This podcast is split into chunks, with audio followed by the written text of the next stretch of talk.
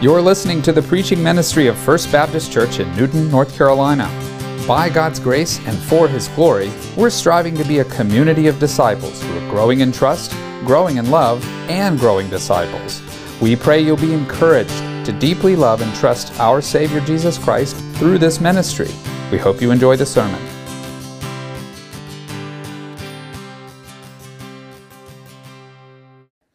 This morning, we are studying a passage in Genesis 14 that um, you may have never heard. I don't think I've ever heard this passage preached. It's actually referenced a lot. It's referenced in the book, especially the book of Hebrews, also one time in Psalm 110.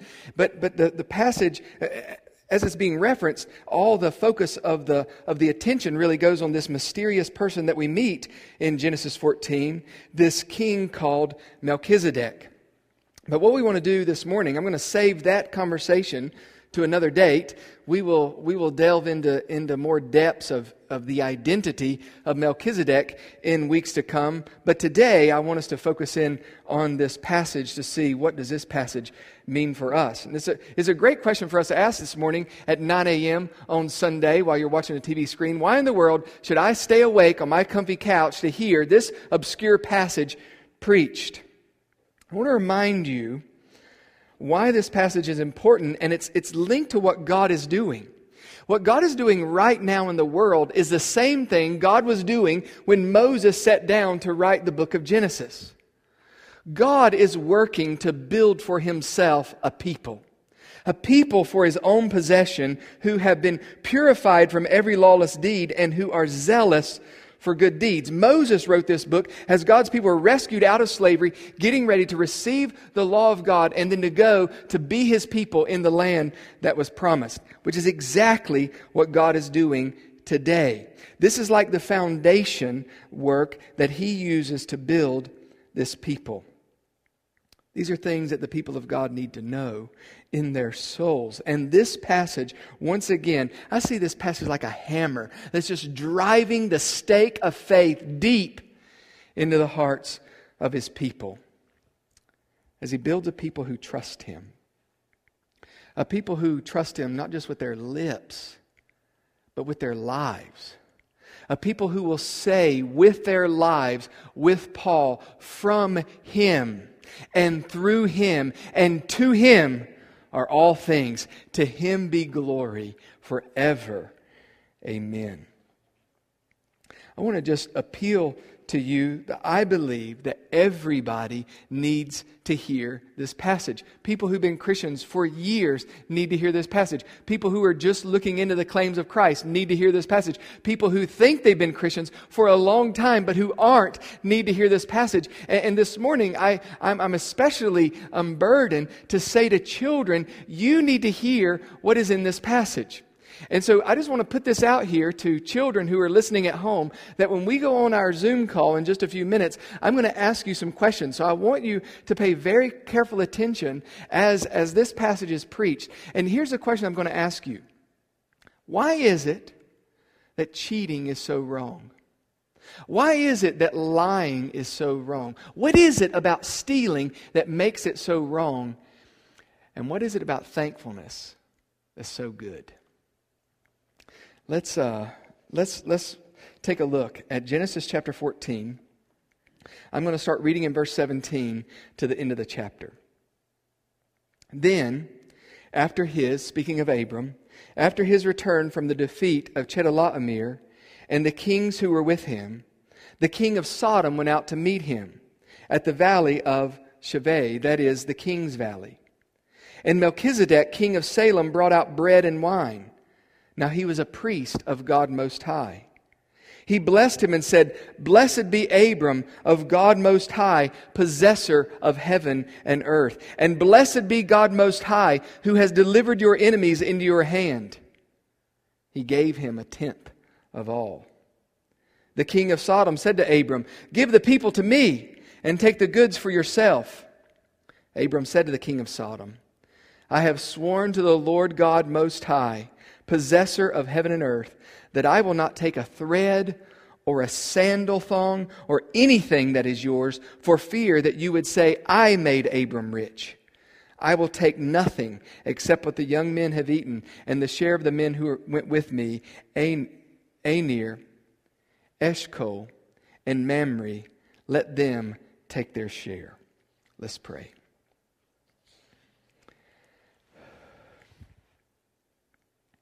Father in heaven, your word is like a hammer. It is able to shatter the hardest of hearts. Father, we are very quick to build protections around ourselves. We are very quick to try to build a record of righteousness around ourselves. We are very quick to see ourselves at the very center of the universe. I pray that you would use your word like a hammer this morning, a hammer that breaks and then that heals. I pray that you would draw your people closer and closer to the Savior. I pray, Lord, that you would bring real, lasting, deep conviction of sin, that even today, that you might call people to yourself. They would have Jesus to live for his glory forever and to enjoy him forever. And I pray this in Jesus' name. Amen. What we spent the last two weeks on the story of Abram's courageous, miraculous rescue of his nephew Lot. Let me just remind you of the story. So, what we saw two teams. We saw first Team A, that is, is led by the king of Sodom, whose name, is, his actual name, Bera, means evil. We saw that, that they were serving this other, even probably more wicked king, this king Chedorlaomer that came way from what is now the, the territory of Iran, Iraq. So here, they're serving Chedorlaomer, paying him tribute every year. They decide to rebel. Chedorlaomer says, I don't think so. Chedorlaomer comes to discipline them, and discipline them he does. In fact, the text is very clear that these, these got absolutely spanked by Chedorlaomer. Not only did he defeat them on the battlefield, but then he went through their towns and he took anything that he thought was valuable, including people. And we saw as we looked through this text that one of the people that were kidnapped by this wicked king and taken off into captivity was Abram's nephew that he loved, Lot. Word gets back to Abram, and little Abram responds. And he gathers together 318 of his men that he had trained as warriors and some of his allies, and they head out to chase down Chedorlaomer. They chase him down. They attack him at night, dividing their forces. They defeat him, chase him out of the promised land, and now they're on their way back. Look at verse 16. He brought back all the goods and also brought back his relative Lot with his possessions and also the women and the people. I read this and I'm just imagining what it must have been like to march back home having won a victory like that. Nobody, whenever they left off, nobody expected them even to come back. I can just imagine Sarah kissing her husband goodbye and saying, I know you have to do this, but feeling in her heart, I know this is the last time I'm going to see my husband. Can you imagine on that trek back having won this battle, the stories that are being told night after night around campfires? Can you believe? I can never, have you ever seen a 75 year old man wield a sword like that? I, I, there, were, there was a time in that battle I thought I was gone, and here he came from behind. Can you imagine the stories that get told? This is amazing. They never saw us coming. It's at night. We're freaking them out. Some of us are coming this way. Some of us are coming this way and we won. Can you imagine the cheers and the praise when all those POWs were released? And now they're on their last leg of their trip back home and they get greeted, congratulated first by the king of Sodom, whose people had been rescued, and then also by the king of Salem. In verses 17 through 24, there's a feast for these victorious warriors and I think there is a message that we don't want to miss. The first thing that I want you to notice is this. I hope. Yeah, can you just forward it for me? I want you to notice the contrast between two very different kinds of kings. This is, this is less like a point and more like a theme. So I'm just going to introduce this and then we'll see it again as this story unfolds. Take a look at verse 17. Then, after his return from the defeat of Chedorlaomer and the kings who were with him, the king of Sodom went out to meet him at the valley of Shaveh, that is, the king's valley. And Melchizedek, king of Salem, brought out bread and wine. Now he was a priest of God Most High. Abram's coming home, and in the king's valley, this is where kings would meet to, to conduct official business or, or, or, or just to, to meet and to socialize. Abram there, treated like a king, is greeted by these two kings. And in some ways, some ways, both of them are to celebrate Abram's victory, but I want you to notice that they're celebrating in two very different ways and with two very different motives.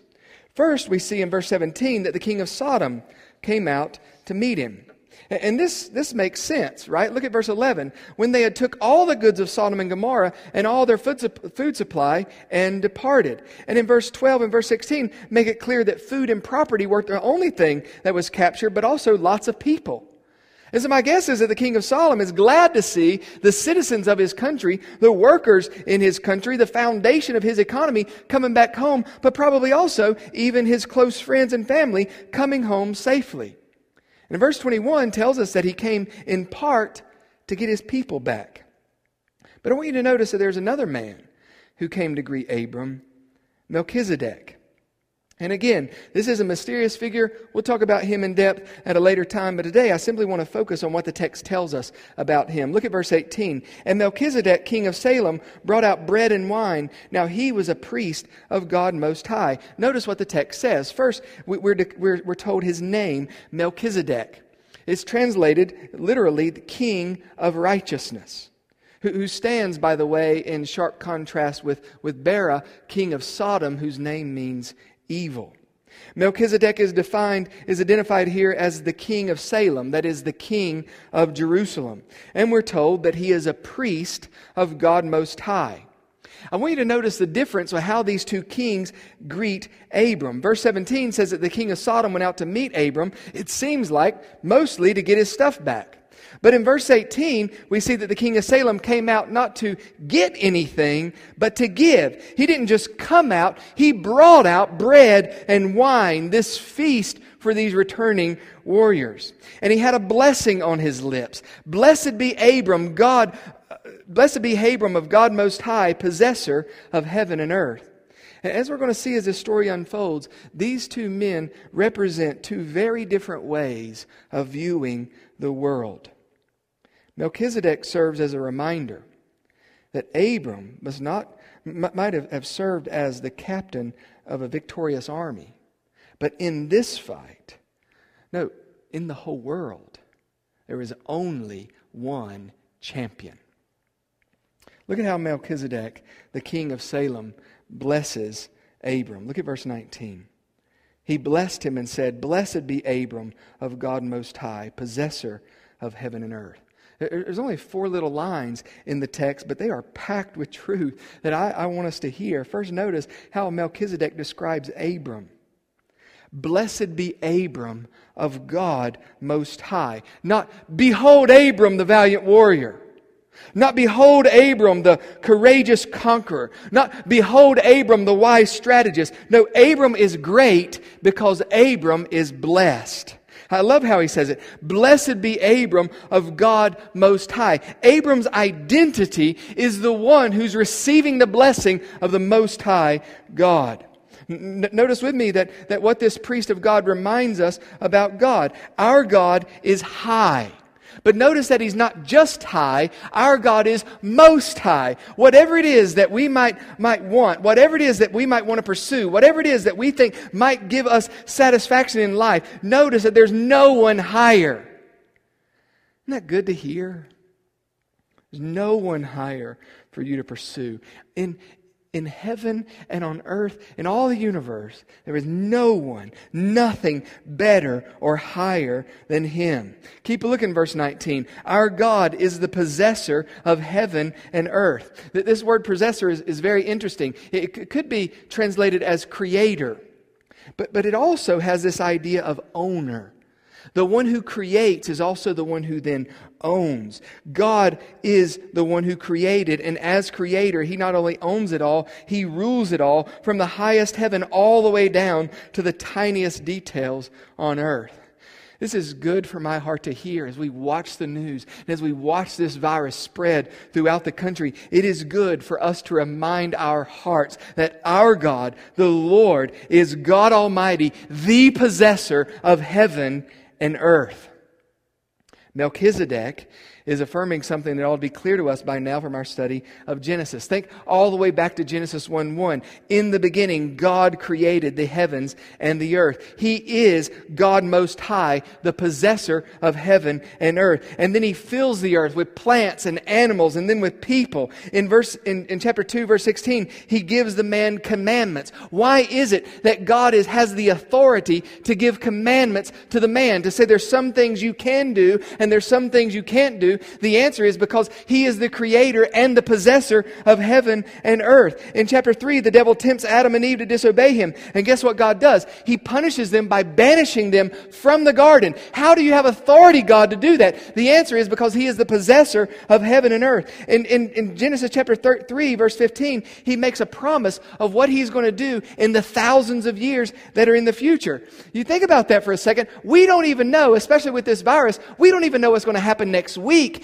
How is it that God can make a promise for what He's going to do thousands of years later? And the answer is, it's because He is the possessor of heaven and earth. We could go on and on. He destroys the whole world with a flood. He killed every living thing, only saving a, a handful of animals and eight people. He has the power and the right to do that. Why? Because He is the possessor of heaven and earth. In chapter 11, the whole human race rebels against Him. He, they tried to make themselves the most high, but then He snaps His his fingers, he scatters their plans, moves them all throughout the whole earth. And you see, he, he wants to make perfectly clear that he is God most high, the possessor of heaven and earth. In chapter 12, 1 through 3, he chooses one man.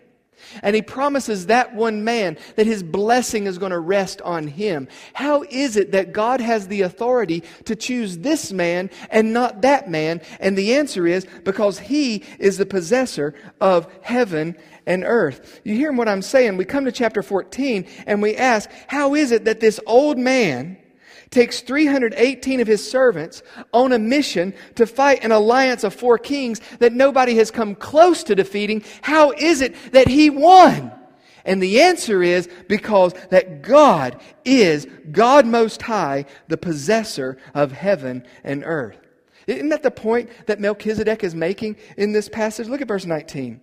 He blessed him and said, Blessed be Abram of God Most High, possessor of heaven and earth, and blessed be God Most High, who has delivered your enemies into your hand.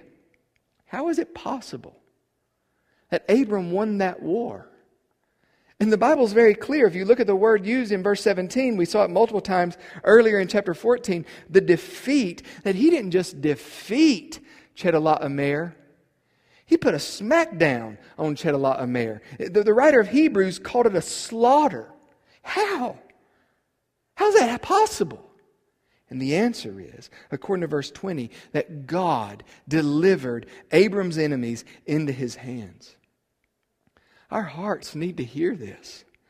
The horse is prepared for the day of battle. But victory belongs to the Lord, Proverbs 21. God is a possessor of heaven and earth, and he is, and I quote, is not restrained to save by many or by few, 1 Samuel 14, 6. Not by power, nor by might, but by my spirit, says the Lord of hosts. Zechariah 4, chapter 6. We need to notice that Abram gets it. He totally agrees with this blessing from Melchizedek. Look at the end of verse 20.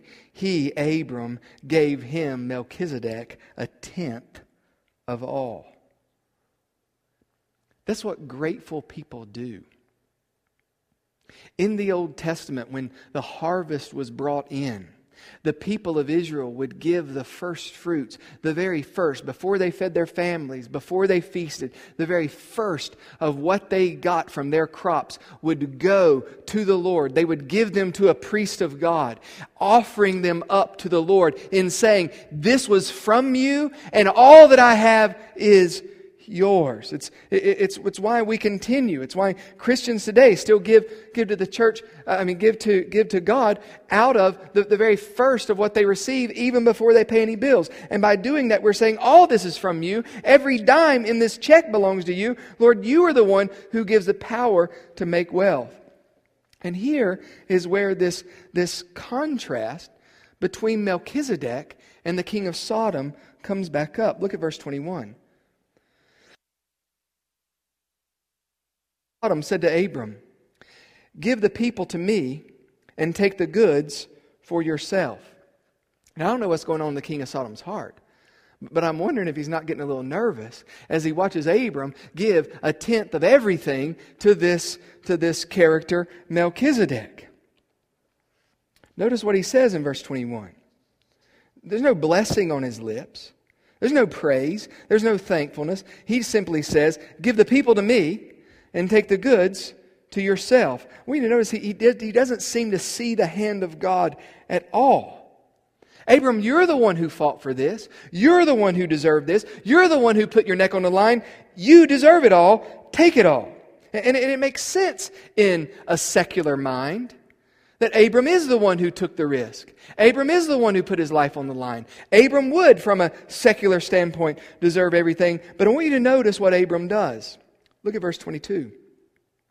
Abram said to the king of Sodom, I have sworn, literally the text says, I have lifted my hand to the Lord Most High, possessor of heaven and earth, that I will not take a thread or a sandal thong or anything that is yours for fear that you would say, I have made Abram rich. I will take nothing except what the young men have eaten and the share of the men who went with me, Aner, Eshcol, and Mamre. Let them take their share. That's amazing. When you to think about what Abram's saying, Abram's saying, I don't want anybody to ever get the idea that I have what I have because of you. I, I, don't want one thread of what is yours. I didn't go there to get stuff. I, I, don't, I want the world to know that whatever I get, I get it from the hand of the Lord, God Most High, possessor of heaven and earth. You, you see what this text is calling us to? This, is, this text is calling us to diligent, obedient, dependent, thankful faith in God, who is God Most High, the possessor of heaven and earth. Step, step back for a second, and I want you to notice what, what God has been, uh, been doing, driving this point home since the very beginning of this book. Think about Adam and Eve. Eve sees a piece of fruit that God has providden. The, the Bible says that that fruit was a delight to the eyes. And it was desirable because it made one wise. She had this promise that if she ate it, that she would become like God, knowing good and evil.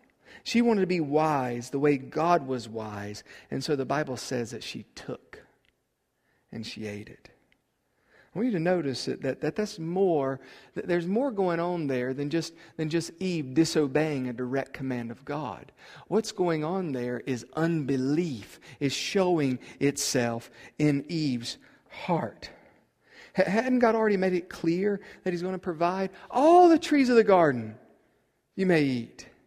And hasn't God already made it clear that when He created Adam and Eve, He created them in His image? They're already like God. But she didn't trust the Lord. She saw what she wanted, and she took it. She took care of herself. Think about Cain. Jealous that Abel's offerings are pleasing to the Lord, and he wasn't. He didn't trust the Lord. He didn't consult the Lord. No, he saw what, what, he, what he hated and he tried to take care of himself and he killed his brother. Look, look back to Genesis chapter 4 and verse 23. Lamech said to his wives, This is one of Cain's descendants. Adah and Zillah, listen to my voice, you wives of Lamech. Give heed to the, my speech, for I have killed a man for wounding me and a boy for striking me. If Cain is avenged sevenfold, then Lamech seventy sevenfold. This is a picture of a man who is committed. I take care of myself. That stands in contrast. Notice the next verse.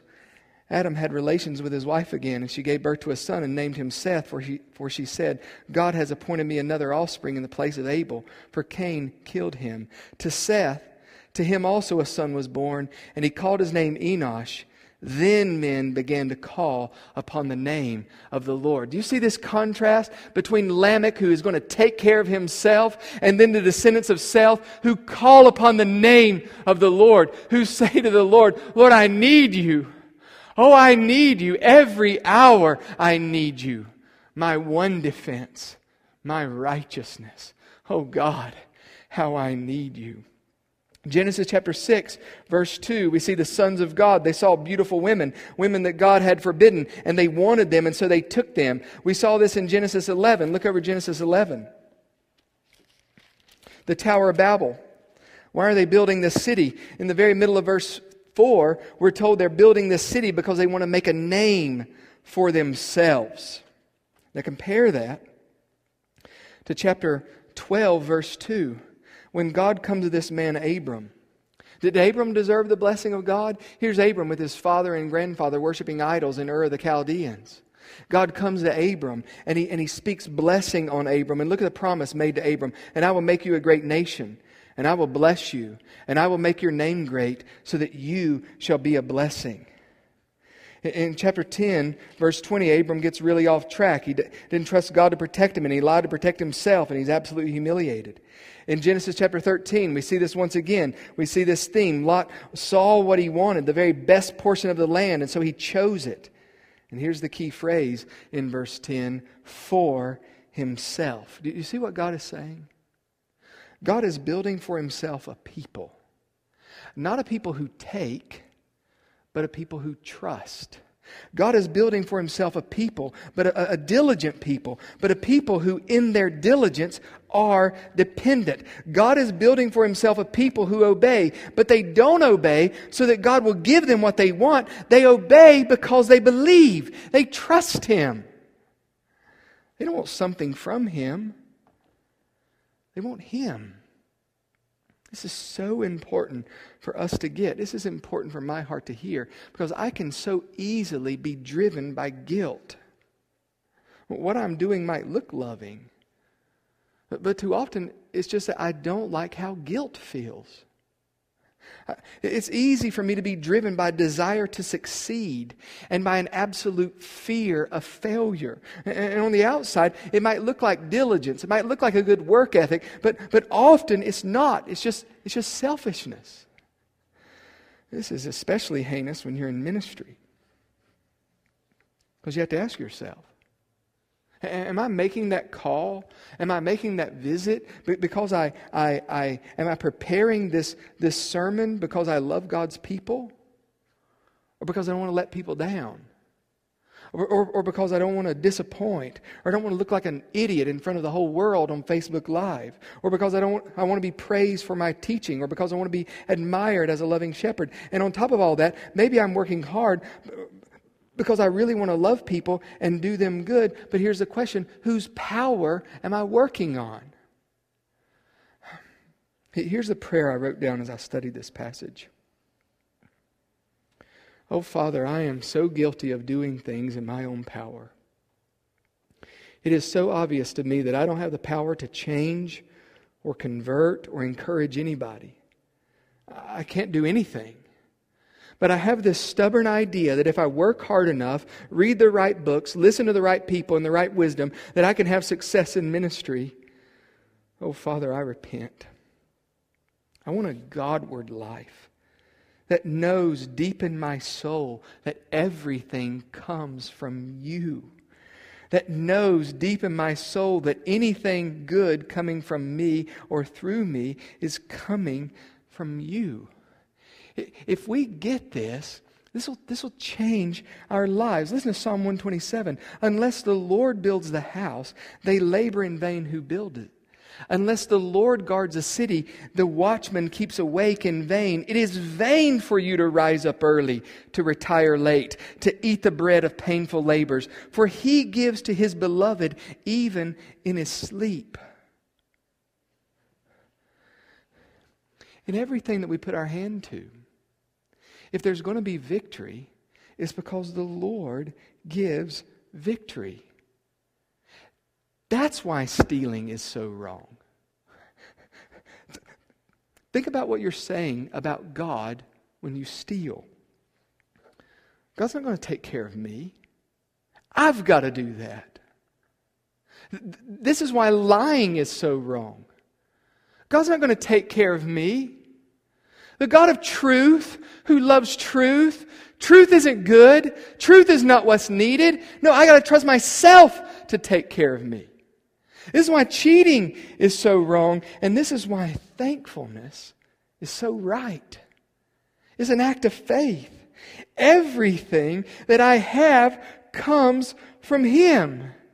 And even if it costs me a bucket full of sweat, that's from Him too. Isn't that exactly how, how Paul talks? 1 Corinthians 15. But by the grace of God I am what I am. And his grace toward me did not prove vain, but I labored even more than all of them, yet not I. But the grace of God with me. It's all from him. It's all of grace. This is, this is, this is critically important. This literally is the difference between you going to heaven and you going to hell. There, there's, this, there's this notion, and I hear it all the time yes, I need to trust, but I also have to obey. And, and, and, what people are, seem to be saying by that is that yes, yes, there needs to be faith, but obedience is also required. I want to be very clear. Believing that is how very religious people go to hell. We didn't notice. That's not what the Bible tells. There's only one thing that God wants, just one. He calls us to one thing. What, what is the one work that Jesus calls us to do that actually not a work, it's a gift? The one thing that He wants from us is for us to trust Him. We are made right with God. The Bible is crystal clear. Romans 4 5, the whole book of Romans, Romans chapter 5, that, that we are made right with God by grace alone, through faith alone. But if we trust Him, it, it'll be quite natural for us to obey Him because we trust His heart. We trust His wisdom. We trust His goodness. We trust His power. Of course, we're going to obey.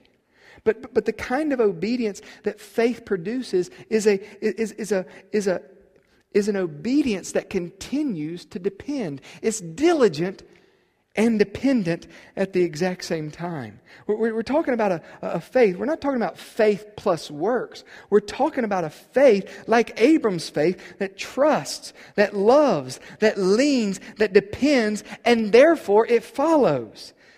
Diligent obedient, dependent faith that works because it trusts that God is at work. Let, let, let, me show you this. Look over to Philippians chapter 2.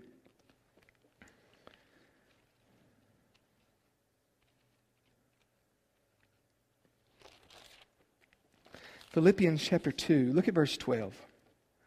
So then, my beloved, just as you have always obeyed, not as in my presence only, but now much more in my absence, work out your salvation with fear and trembling.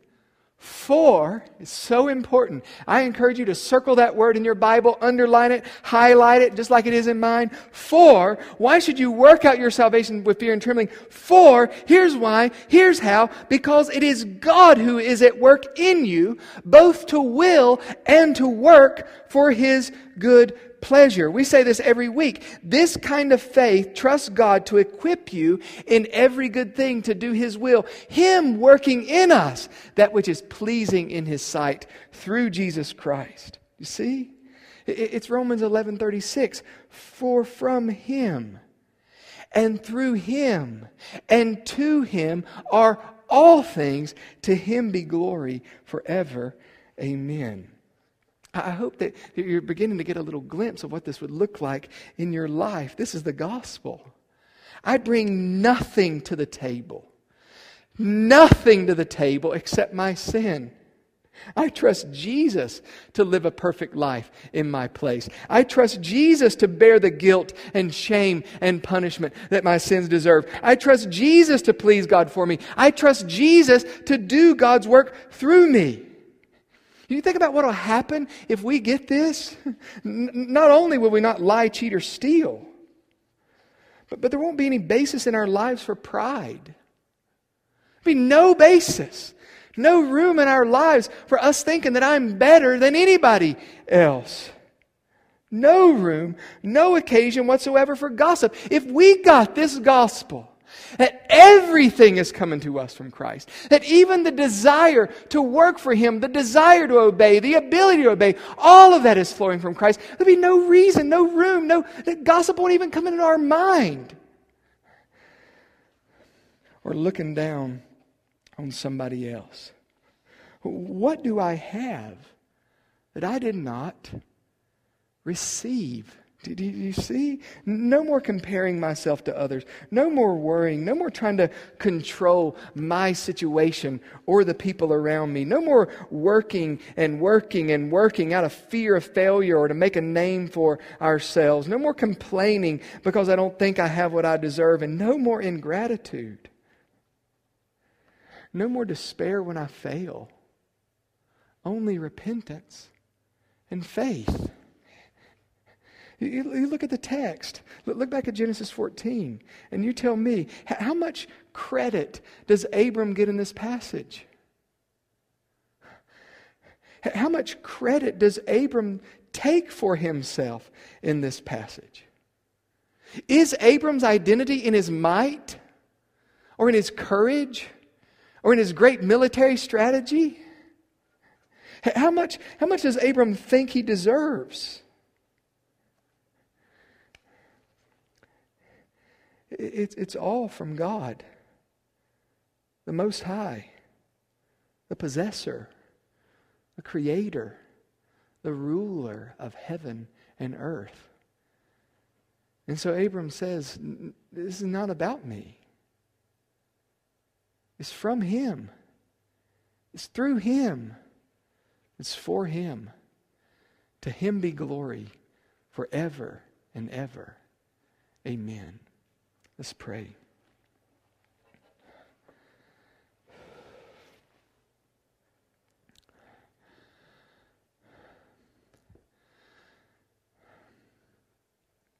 Father in heaven is so clear in the text. And yet, this is absolutely impossible unless you work this into our lives. And so I pray that we would, that we would learn to trust you by first trusting you to give us grace to trust you. Father, your word says that faith is a gift. And so I pray, Father, that we would depend upon you for everything. I pray that you would make us a people who are diligent, but not diligent out of fear, and certainly not diligent out of pride. Father, I pray that we would be diligent because we're dependent, because we trust our King.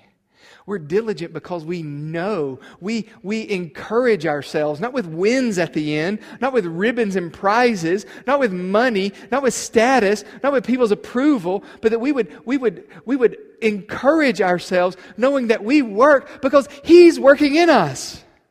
Father, I pray that you would make us a people who are diligent all the way to the end because we trust our Christ for everything all the way to the end.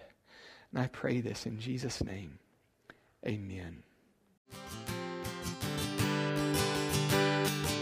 Thanks for tuning in to the First Baptist Newton podcast. If you want to learn more, check out our website at newtonfbc.org. We'll see you next time.